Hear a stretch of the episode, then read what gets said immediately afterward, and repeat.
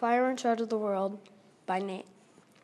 If I were in charge of the world, I'd cancel bad people, war, nuclear weapons, and also homework.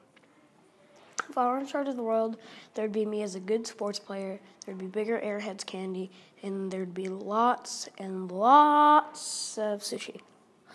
If I were in charge of the world, you wouldn't have toxic Fortnite players, you wouldn't have bad people, you wouldn't have war or nuclear weapons. You wouldn't even have hackers.